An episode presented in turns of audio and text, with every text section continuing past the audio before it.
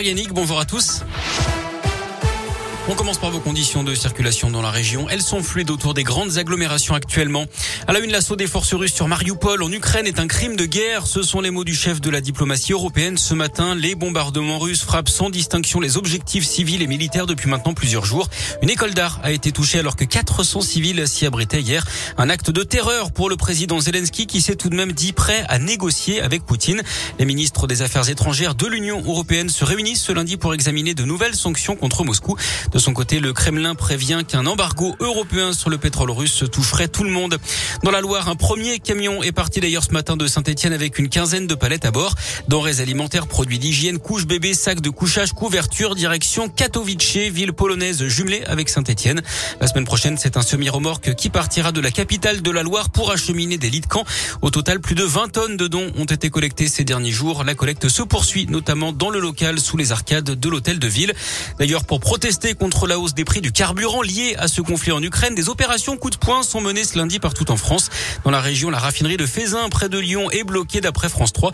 Des pneus de tracteurs ont été déversés sur une voie d'accès au site. On rappelle que la raffinerie est partiellement fermée pour une opération de maintenance qui va durer neuf semaines.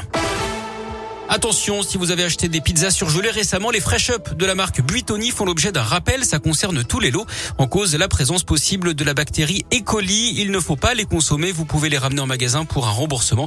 Vous retrouvez toutes les informations sur radioscoop.com. Dans la région également, une brasserie braquée dans la Loire. Trois individus habillés de noir cagoulés avec des armes et des couteaux ont fait irruption dans le commerce samedi soir à Saint-Générer. Cinq ou six salariés étaient présents. Ils sont extrêmement choqués d'après le propriétaire.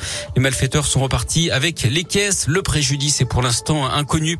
Ce drame à l'étranger, un avion s'est écrasé en Chine ce matin dans une zone montagneuse. 132 personnes étaient à bord, 123 passagers et 9 membres d'équipage. Le bilan humain et les causes du crash n'ont pas été communiqués pour l'instant.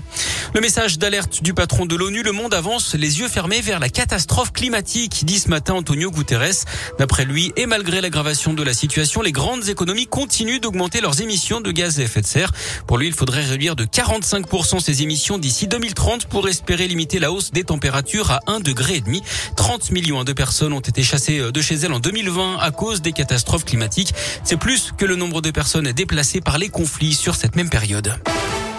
Et puis du sport, du rugby avec le 15 de France dans le chaudron. On l'a appris ce week-end, les Bleus affronteront l'Écosse le 12 août 2023. Geoffroy Guichard à quelques semaines de la Coupe du Monde.